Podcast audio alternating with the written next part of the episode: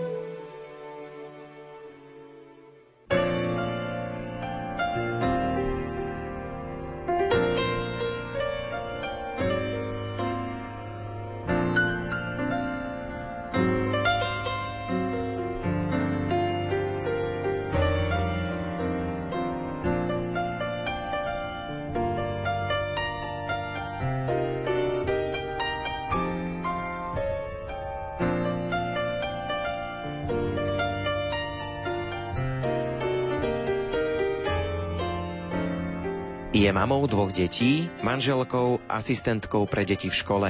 Od písania článkov pre časopis sa prepracovala k písaniu kníh. Po autonehode sa nemohla viac venovať práci redaktorky.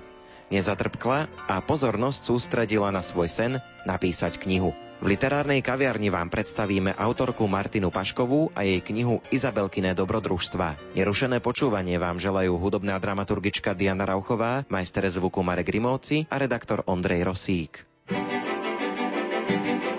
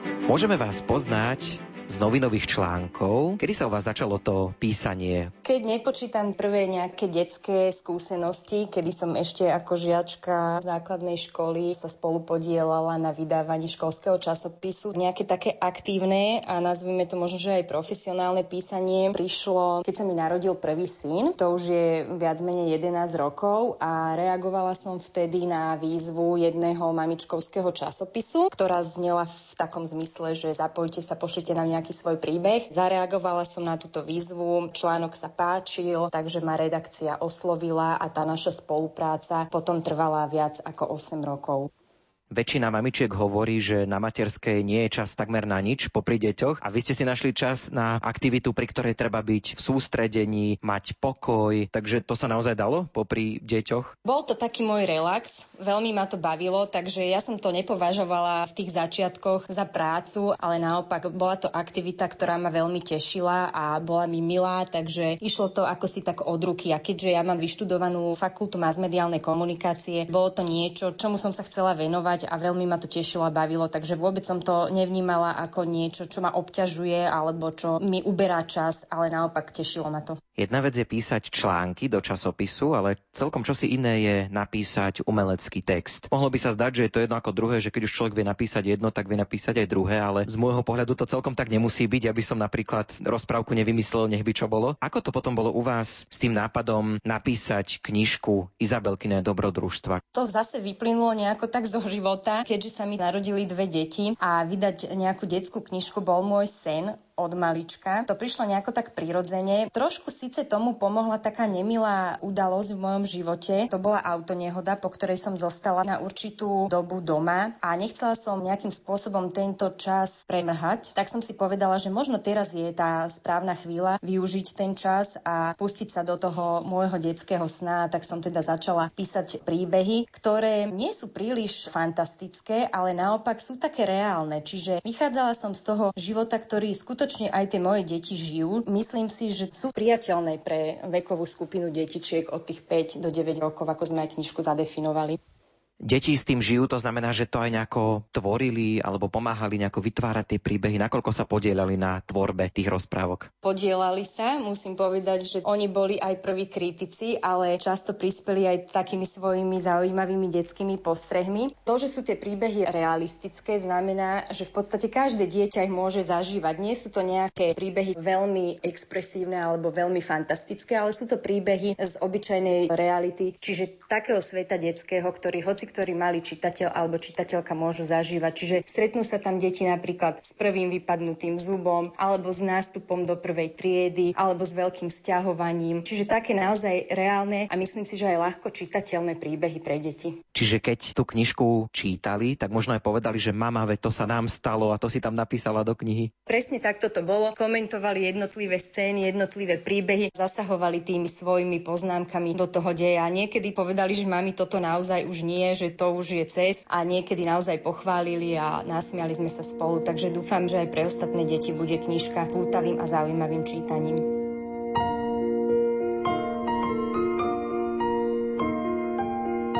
Ukážku z knihy Martiny Paškovej Izabelkine dobrodružstva nám prečíta Jana Ondrejková. Už sa neviem dočkať soboty. Som netrpezlivá a rozrušená. Hádam ako všetky deti, na ktoré čaká taká ohromná vec, ako je sťahovanie. Vôbec to nie je jednoduché, ak by ste si to náhodou mysleli. Všetky veci sme starostlivo s mamkou pobalili do veľkých škatúľ, nepotrebné dali do zberu alebo odniesli na charitu. To je miesto, kam spolu chodievame pravidelne, pretože mamička hovorí, že tým niekomu môžeme veľmi pomôcť. Vždy, keď z niektorých vecí vyrastiem, zabalíme ich do tašiek a darujeme niekomu, kto ich potrebuje, ale nemôže si ich kúpiť.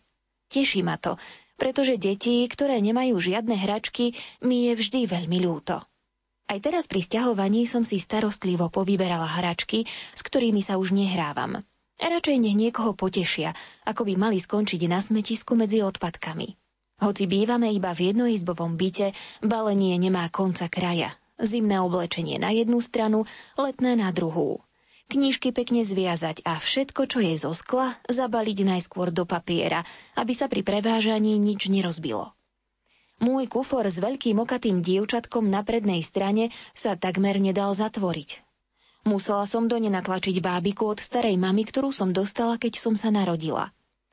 Knižky o Sabinke, ktoré mi mamička začala kupovať, keď som prvýkrát ochorela, plišovú žirafu, ktorú som dostala od tety susedy, keď som si na ihrisku rozbila obidve kolená a od plaču som sa celá triasla ako osika. Mami, maca by som chcela darovať Barborke. Maca? Prečo práve jeho? Veď je tvoj najobľúbenejší. Maco je malý hnedý chlpatý medvedík, ktorého som si priniesla z výletu v Tatrách. Odvtedy bol mojím nerozlučným parťákom a chodím s ním všade, dokonca aj do škôlky. Maco je jeho meno, dala som mu ho podľa obchodíka, v ktorom sme ho kúpili. Volá sa Umacov. Nuž práve preto. Za Barborkou mi bude veľmi smutno a viem, že sa jej Maco páči. Vždy takého chcela mať. Tak ja jej darujem tohto svojho, aby na mňa nikdy nezabudla. Uvažovala som nahlas a prezradila tak mamke svoj úmysel. Poď ku mne, ty moje malé obetavé srdiečko. Pritisla si ma mamka potešenie k sebe. Ak to tak cítiš, bude fajn, ak maca Barborke daruješ. Určite sa mu nesmierne poteší. Keď stiahováci nakladajú všetky škatule do veľkého nákladného auta, zazvoním pri Barborkyných dverách, aby som sa s ňou rozlúčila. Silno a dlho sa stískame a slúbime si, že sa budeme navštevovať tak často, ako sa len bude dať. Barborka mi na rozlúčku tiež dá darček. Látkovú bábiku, ktorú jej mamička sama ušila.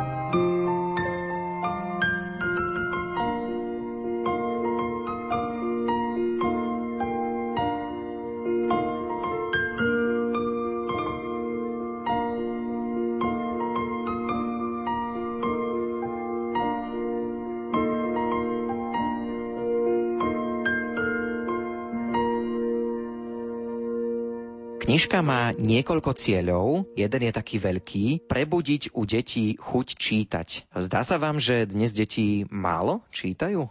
Som o tom presvedčená. Porovnávam to stále s tým svojim detstvom. Ja som bola veľkým čitateľom a myslím si, že my sme ako deti, naša generácia, trávili čas úplne inak. Je síce pravda, že v mnohom sa to nedá porovnávať, ale vidím to aj teraz, keďže pôsobím v škole, že deti majú celkom iné záujmy a často na prvom mieste sú počítačové hry a mobilné telefóny a tablety, aj keď sa spolu rozprávame, nezačnú rozprávať o tom, čo by chceli, že je to knižka knižka, ale chceli by počítačovú hru. A to ma troška tak mrzí, lebo vidím, že sú tým dosť ovplyvnení a možno nie v tom dobrom slova zmysle. Naozaj by ma veľmi potešilo, keby som aj ja mohla takýmto maličkým kúskom prispieť k tomu, že deti chytia opäť do ruky knihu, že ich zaujme a že ju prečítajú a vymenia možno aspoň na krátku chvíľku za ten mobil. Kniha je tak trošku aj interaktívna. Na konci knihy sme vložili čitateľský kvíz. Je tam 20 otázok. Keď ho deti správne vylúštia, v podstate zistia, že či sú dobrí čitatelia, či pochopili tomu textu, či si zapamätali, o čom čítali. Chceli sme trošku preveriť aj tú ich čitateľskú gramotnosť, či dávali pozor a či dobre porozumeli textu, lebo jedna vec je text prečítať, ale druhá vec je si z neho niečo zapamätať a pochopiť to, čo sme čítali. Povedzme si niečo o ilustráciách, s kým ste spolupracovali. Možno, že by sme mohli pre poslucháčov aj trošku popísať tie ilustrácie. Ilustrácie malovala moja známa priateľka, pani Andrejka Nešťáková, s ktorou bývame v jednej dedine a ona je aj osoba, s ktorou sme založili občianske združenie To je život. Kresby sú malované suchým pastelom, prípadne kombináciou toho pastelu s akrylom. No a ako ona sama hovorí, bola to pre ňu veľká výzva, lebo aj pre ňu, aj pre mňa je toto pilotný projekt Prvočina. Obidve sme sa spoločne podielali, každá dala do toho všetko, čo mohla. To, či sa nám to dielo podarilo, už budú musieť posúdiť tí naši malí čitatelia a čitateľky, tak dúfame obe, že sa bude páčiť. Kniha má aj taký dobročinný rozmer, podporí činnosť Únie nevidiacich a slabozrakých Slovenska. Vy máte k zrakovo postihnutým blízko? Môj otec, ktorý teda už bohužiaľ dlho nie je medzi nami, bol nevidiaci. O zrak prišiel, keď e, ja som bola ešte veľmi malé dieťa, bábetko, ale napriek tomu som nepocitovala nejaké strádanie alebo nepocitovala som, že by nás to nejako negatívne ovplyvňovalo. Práve naopak, ja som mala veľmi pekné detstvo a skutočne otec napriek takémuto handicapu sa nám veľmi venoval. Pamätám si dodnes, ako nám rozprával večer rozprávky, ako sa s nami učil, ako s nami chodil na všetky rôzne výlety. Takže je to trošku taká moja osobná záležitosť a preto som sa rozhodla, že keď to má byť projekt takéhoto rozmeru, tak bude Únia nevidiacich tá prvá organizácia, ktorej venujeme nejaké peňažky. V akej fáze je teraz knižka Izabelkine dobrodružstva? Knižku Izabelkine dobrodružstva budú môcť naši malí čitatelia a čitateľky zohnať prostredníctvom facebookovej stránky občianskeho združenia To je život a to už v prvom decembrovom týždni, takže môže byť takým milým darčekom k Mikulášu alebo k Vianociam.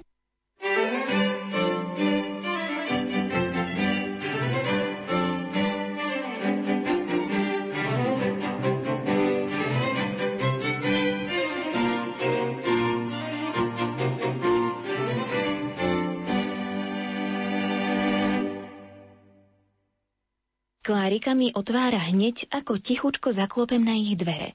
Keďže majú všetci plné ruky práce, nikto si nás nevšíma. Preto sa opatrne prešmikneme po úzkých strmých schodoch na povalu. Obrovský, nepreskúmaný priestor, ktorý osvetľuje iba zo pár svetelných lúčov, dopadajúcich cez strešné okná, láka mňa i Kláru viac ako čokoľvek iné. Keďže v tomto dome bývali ešte Klárikiny prastarí rodičia, je tu naozaj čo objavovať. Klára najviac obdivuje starúčké fotoaparáty, ktorými jej prastarý otec robil nádherné fotografie. Zo všetkých najradšej fotil starú mamu, pretože jej fotky naplňali hneď niekoľko albumov. Klárika si ich často prezerá spolu s mamou, ktorá jej rozpráva tajúplné príbehy z mladosti jej prastarých rodičov. Mňa zase fascinuje zbierka starodávnych bábik. Nevyzerajú ako tie dnešné, ktoré mám vo svojej izbe. Sú to malé dámy, upravené, v dokonalých dlhých šatách, s klobúčikmi na hlavách, s krásnymi očami a dlhými myhalnicami. Niektoré majú okuliare, iné držia v ruke dáždnik či kabelku. Každú z nás zaujíma čosi iné, ale vždy sa zahráme aj spolu. Dnes sme také zahltené do hry, že strácame pojem o čase. Zrazu sa čosi mení. Na povale sa ako si príliš zotmelo. Oblohu vonku zatiahol veľký čierny mrak a cez okná už nepreniká ani trošku svetla. Klára dnes zabudla so sebou zobrať lampáš a na povalenie je elektrina. S obávami sa prisúvam bližšie ku Kláre a bábiku, ktorú držím v rukách, zvieram o pevnejšie. Vietor vonku silnie, hvízda a opiera sa celou svojou silou do strechy. Neboj sa, Izzy, snaží sa odvážne prehovoriť Klára, ale hlas sa jej pritom trasie. A to už nie je všetko v poriadku, lebo Klára sa nikdy nebojí. Zotmieva sa ešte viac a na strešné okná začínajú dopadať prvé veľké dažďové kvapky. Sadáme si s Klárou tesne vedľa seba a chytáme sa za ruky. O chvíľku to prejde však. Snažím sa prehltnúť trpkú chuť, ktorú som od strachu pocítila na jazyku a pritom sa nerozplakať. Jemné šuchotanie nečakane prerušilo náš rozhovor. Stará drevená truhlica vpravo od nás vydáva zvláštne zvuky. Spotené ruky silno zvierame, tískame sa k sebe v tesnom objatí a dých sa nám obom zrýchľuje, ako by sme bežali o život. Veko truhlice je na pár centimetrov pootvorené a ja mám pocit, ako by sa vnútri niečo hýbalo. Zíkli sme obe naraz. Ja som si rukou zakryla oči a ešte tuhšie sa pritisla ku Klárike. Neviem, koľko to trvalo, ale zdalo sa mi to ako celá väčnosť, kým som pocítila, že Klára ma jemne štuchá do ramena. Easy, pozri, pozri, otvor oči, nemusíš sa báť. Opatrne otváram najskôr jedno oko, potom druhé. Pri mojich nohách sa nesmelo krúti malé bieločierne klopko a potichučky pradie. Mačiatko, poviem opatrne a spadne mi kameň zo srdca. O chvíľu sa k nemu pridá ďalšie. A potom ešte jedno.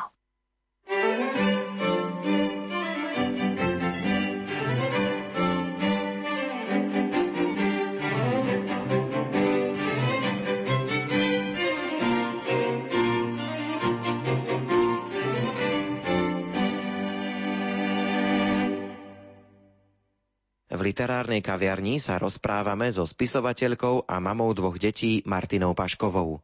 Vediete občianske združenie To je život? Skúsme ho trošku predstaviť čomu sa venujete? Občianske združenie sme zakladali s cieľom vyplniť voľný čas deťom, urobiť nejaké akcie, aktivity pre deti z nášho okolia, pre naše deti prioritne a potom deti z našej obce, pre deti našich známych a tak ďalej. Samozrejme, že teraz je situácia veľmi zložitá v tomto smere a v mnohom nás to zabrzdilo, ale organizovali sme v minulosti akcie typu Lampionový sprievod napríklad, alebo detský letný tábor, alebo rôzne tvorivé dielne a vždy sme sa snažili, aby každá tá akcia priniesla osoha niekomu tretiemu. To znamená, vždy, keď sme vyzberali nejaké peniažky, tak sme ich niekomu darovali, venovali a s tým sme aj to občanské združenie zakladali, aby sme ukázali deťom, že dá sa hociakou formou pomôcť hoci komu, kto je v núdzi. Teraz bohužiaľ je to tak, že niektoré akcie nám padli a musíme počkať, kým táto situácia nemilá pre nás všetkých pominie, ale tešíme sa, že budeme môcť v týchto aktivitách pokračovať. No a za ten čas si vyplňame svoje aktivity práve uvedením knižky Izabelkine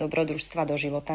Pracujete v školstve, robíte asistentku pre deti v základnej škole. Pracujem ako pedagogická asistentka. Venujem sa integrovaným deťom, ktoré majú nejaký handicap alebo majú nejaké poruchy učenia. Som tam ako nejaká pomocná ruka pre pani učiteľku a snažím sa deťom pomôcť, dovysvetľovať učivo, keď nerozumejú, zjednodušiť im ho, pripravovať rôzne pomôcky, stať pri tých deťoch, ktoré nestíhajú pracovať takým tempom ako tie ostatné deti. Pristavme sa ešte pri jednej životnej udalosti, ktorá sa vám stala. Vy ste mali autonehodu a tá vás trošku prinútila zmeniť aj to vaše pracovné zameranie? Tri mesiace som mala korzet, ale v podstate rok trvala tá liečba, kým som sa dostala ako tak do nejakého normálneho zase života, plnohodnotnejšieho. Čiže ja som na rok musela opustiť prácu a preto som sa teda aj vzdala povolania redaktorky, lebo to bolo také náročnejšie povolanie, vyžadovalo si aj cestovanie samozrejme. Takže som sa toho musela vzdať a zvolila som túto prácu v škole, pretože mi vyhovuje, jednak práca s deťmi ma veľmi baví a vyhovuje mi samozrejme aj tá pracovná doba, čiže môžem sa naplno venovať aj svojim deťom. A teraz ešte si dorábam jedno štúdium a chcela by som v budúcnosti učiť. Aké sú tie vaše ďalšie písateľské ambície? Prvá knižka ešte len teraz vychádza, takže mňa veľmi zaujímajú tie reakcie. Teším sa na to, čo deti povedia na tú knihu a podľa toho uvidíme, že či sa pustíme do ďalšieho projektu alebo nie, ale mne tá vízia pokračovania v tomto duchu veľmi láka. Viem si živo predstaviť, že by ďalšia knižka pomohla zase nejakému inému združeniu alebo nejakej inej organizácii, ktorá zastrešuje deti s nejakým handicapom, s nevýhodnením alebo deti a rodiny, ktoré sa ocitnú v nejakej ťažkej situácii.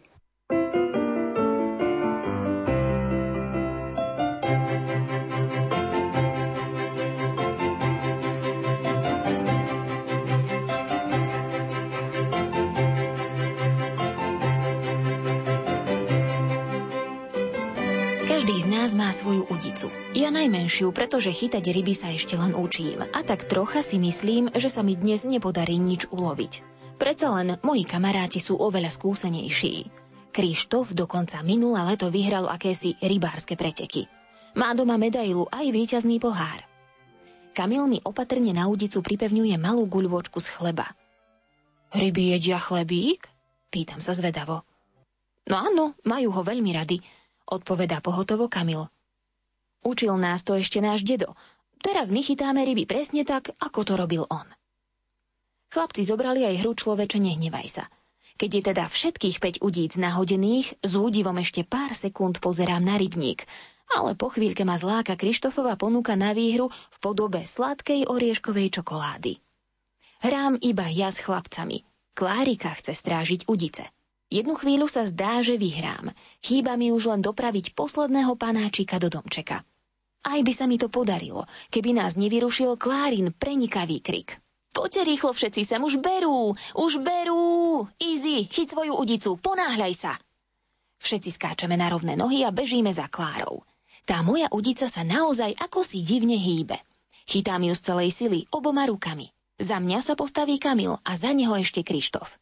Obaja mi pomáhajú ťahať rybu na breh. Ruky mám celkom spotené od toľkej námahy. Cítim, ako mi dochádzajú sily. Nechcem však svoj prvý úlovok pustiť za žiadnu cenu. Teraz vyzeráte ako v tej rozprávke Detko ťahá repu. Kričia na nás Klára s Karolkom a chichúňajú sa od ucha po ucho. Do toho, do toho, povzbudzujú tento ťažký súboj. Keď si už myslím, že sa nám to veľké čudo podarí vytiahnuť na breh, stane sa niečo, na čo som nebola vôbec pripravená. Chlapci sa odo mňa odtrhnú, lebo už nevládzu ťahať. Prevrátia sa a padajú jeden na druhého do trávy. A ja? Mňa to obrovské niečo, čo sa zahryzlo do mojej návnady, vlečie po hladine rýchlosťou blesku. Držím sa udice ako o život, voda mi špliecha do tváre, ale pustiť sa nechcem. Ani sama neviem, kde som nabrala toľko odvahy. Nemám však v tejto chvíli čas nad tým premýšľať. Ryba, alebo nech je to čokoľvek iné, so mnou krúži po celom rybníku. Klára s chlapcami len nemosledujú tento výjav. Pustí sa, údice! Počujem ich kričať z brehu. Ja som však odhodlaná vydržať až do konca a ukázať, že ryby chytať viem. Držím sa zaťato.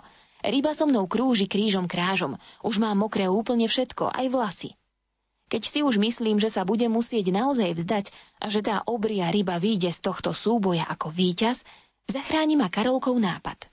Všetok prinesený chlieb tí štyria zrazu sypú do vody. Ryba túto obrovskú návnadu nemôže prehliadnúť, napadne mi. A aj sa tak deje. Blížime sa k brehu. Klára aj s chlapcami už stoja pokolená vo vode s pripravenou sieťou.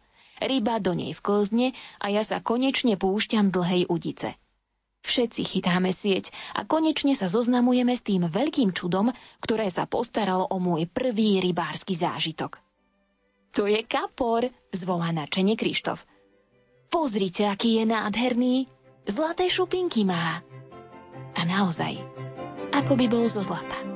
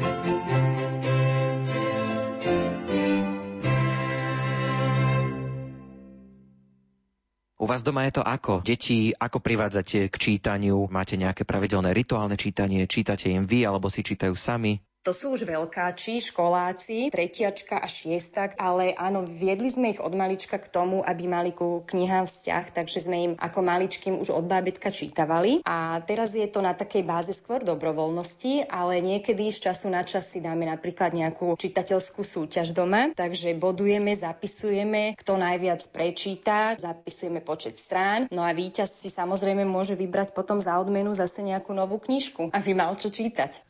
U vás to bolo, predpokladám, s čítaním v detstve jasné, že veľa sa asi u vás čítalo, takže bolo to aj nejaké čítanie po nociach, alebo ako to prebiehalo s tým čítaním? Po nociach u mňa nie, lebo to mi zostalo doteraz. Ja chodím veľmi skoro spávať, ale vždy, keď je čas a je priestor, zaspávam s knihou v ruke. To je také pravidlo a je to môj najväčší relax, takže po celom dni, po všetkých starostiach a povinnostiach naozaj chádzam do postele s knihou. Vždy musím mať nejakú na nočnom stolíku vedľa seba položenú. Môžeme povedať, čo máte rozčítané aktuálne? Malé ženy. Je to krásny, síce troška hrubší román, taký nadčasový, ktorý síce bol napísaný veľmi dávno, ale platný aj dnes v tejto uponáhlanej našej dobe. Samozrejme, u nás je plná knižnica detských kníh, ktoré som svojim deťom čítala, ale musím sa tak troška priznať, že tie knižky, ktoré vyšli dávnejšie, sa mi tak ako si viac páčia. Neviem, že či to je tým štýlom, alebo je to tým, že som si ja tie svoje knižky v detstve viac oblúbila, ale keby som si mala vybrať nejakú knižku zo svojho detstva, tak tá by bola pre mňa top. Tieto dnešné knižky sú fajn, sú pekné, veselé, zaujímavé, ale tú svoju najobľúbenejšiu by som si vybrala z tých mojich detských knižiek.